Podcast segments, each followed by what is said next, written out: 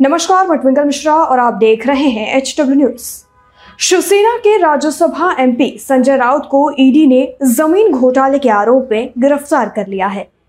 रविवार की सुबह सात बजे ईडी उनके भांडुप के घर पर पहुँची और तलाशी ली, जिसके आठ घंटे बाद संजय राउत को ईडी ने हिरासत में ले लिया। और उसके बाद आधी रात को ईडी ने राउत को गिरफ़्तार भी कर लिया। पूरी पूछताछ के बाद गिरफ्तारी की गई। अब आपको हम ये बताते हैं कि क्या है मुंबई का पात्रा चौल का घोटाला। पात्रा चौल की अगर हम बात करें तो ये मुंबई के गोरेगांव इलाके में स्थित है। और ये चौल सैतालीस एकड़ में फैली हुई है, जहाँ पर बहत्तर किराएदार रहते थे। लेकिन साल 2007 में इस चौल का रीडेवलपमेंट का काम शुरू हुआ। महाड़ा ने इस जगह के रीडेवलपमेंट का जो कॉन्ट्रैक्ट है, वो गुरु आशीष कंस्ट्रक्शन कंपनी को दिया था। इस कंस्ट्रक्शन कंपनी का काम था कि इस इलाके को रीडेवलपमेंट करना और रीडेवलपमेंट के बाद उनको घर देना। और बाकी बचे जो फ्लैट्स थे, उनको महाड़ा को देना था। लेकिन इस कंपनी पर यह आरोप लगा है कि इसने बड़े पैमाने पर बची हुई ज़मीन को प्राइवेट बिल्डर्स को बेच दिया। और एक हज़ार सैतीस करोड़ की कमाई इसे बेचकर की गई। अब आपको बताते हैं कि कैसे हुआ इस स्कैम का खुलासा, जो पात्रा चौल का स्कैम है, इसका खुलासा कैसे हुआ को बताते हैं। प्रवीण राउत को संजय राउत का काफ़ी खास माना जाता है। अब आपको बताते हैं कि कैसे मामले में संजय राउत का नाम सामने आया।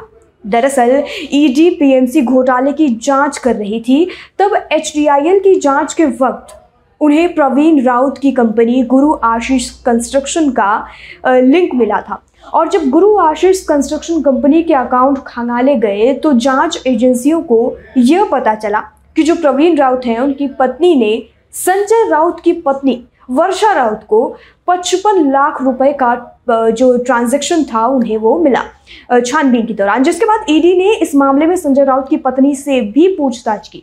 राउत की पत्नी की तरफ़ से यह कहा गया था कि वह पैसे जो 55 लाख उन्होंने ट्रांजैक्शन के जो सामने आए थे, वो लोन पर लिए हुए थे। ईडी को शक है कि पात्रा चौल की जो ज़मीन है, वो प्राइवेट बिल्डर को बेचने के एवज में संजय राउत की पत्नी को ये पैसे ट्रांसफ़र किए गए होंगे। इसके अलावा संजय राउत को और भी आर्थिक लाभ गुरु आशीष कंस्ट्रक्शन की तरफ़ से दिया गया होगा। इस सिलसिले में अब तक सवा ग्यारह करोड़ की संपत्ति संजय राउत की जब्त की गई है, जिसमें संजय राउत को और उनकी पत्नी के अलावा उनके दो करीबियों की संपत्ति भी शामिल है। मार्च 2018 में महाड़ा ने ही गुरु आशीष कंस्ट्रक्शन कंपनी के खिलाफ एफआईआर दर्ज कराई थी, जिसके बाद मुंबई पुलिस की जो इकोनॉमिक्स ऑफ़िस विंग ने फरवरी 2000 फरवरी 2020 में प्रवीण राउत को गिरफ़्तार कर लिया था। प्रवीण राउत की अगर हम बात करें तो वो वाघवन भाइयों की कंपनी एच में निदेशक थे। वाघवन बंधु पीएमसी घोटाले के मुख्य आरोपी हैं। जब ईडी ने प्रवीण राउत को गिरफ़्तार करके उनसे पूछताछ की तो उसमें सुजीत पाटकर नाम के शख्स का नाम भी सामने आया था। ईडी ने जब सुजीत पाटकर के घर पर जब छापेमारी की तो उन्हें कुछ अहम दस्तावेज़ मिले थे, जिसमें सुजीत पाटकर का भी लिंक संजय राउत से जुड़ा हुआ मिला था पूछताछ के दौरान। संजय राउत की पत्नी वर्षा राउत और सुजीत की पत्नी दोनों ने मिलकर अलीबाग में कुछ ज़मीन खरीदी है। जिनका जो कनेक्शन है, वो भी घोटाले से जोड़कर ईडी इस वक्त देख रही है। ईडी को ये भी शक है कि यह जो ज़मीन खरीदी गई है, उसमें उसमें भी पैसे की हेर फेर हुई है।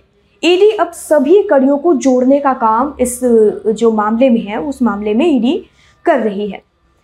तो इस पूरी खबर पर जिस तरह से सामने आया है कि ईडी की जो संजय राउत की जो संपत्ति है ग्यारह करोड़ की संपत्ति इस वक्त ईडी ने जब्त कर ली और इस पूरी पूछताछ में कई लोगों के नाम सामने आए। जो पात्रा चौल का मामला है, जो कंस्ट्रक्शन कंपनी के साथ जो मिलकर ये हेर फेर हुई है इस पूरी, उस पूरे मामले पर ईडी अब जाँच कर रही है और अब संजय की, संजय राउत की जो गिरफ्तारी के बाद अब यह सामने आया है यह खबर भी, खबरों की माने तो संजय राउत की गिरफ्तारी के बाद अब जो शिवसेना में जो बचे हुए लोग हैं, वो अब इसका विरोध प्रदर्शन करेंगे, रस्ते पर उतरेंगे और संजय राउत की गिरफ्तारी के विरोध में प्रदर्शन करते हुए दिखाई देंगे, खबरों की माने तो ऐसा बताया जा रहा है। इस पूरी खबर पर जो संजय राउत का इस वक्त हाल हुआ है और जो पॉलिटिक्स इस वक्त महाराष्ट्र में चल रही है, बीजेपी के आने के बाद से संजय राउत पर लगातार हमला हमले हो रहे हैं, आरोप लगाए जा रहे हैं और अब यह बड़ा वाक्य महाराष्ट्र में संजय राउत के साथ हो गया है।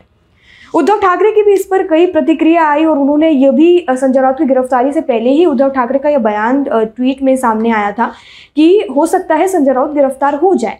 जिसके बाद जब संजय राउत को पूछताछ के लिए हिरासत में लिया गया, जब उनसे पूछताछ हुई, उसके, उसी दिन, रविवार की आधी रात को ही यह खबर सामने आई कि संजय राउत गिरफ़्तार हो गए हैं। इस पूरी खबर पर आप क्या सोचते हैं और आपकी क्या राय है? कमेंट सेक्शन में लिखकर हमें ज़रूर बताएँ।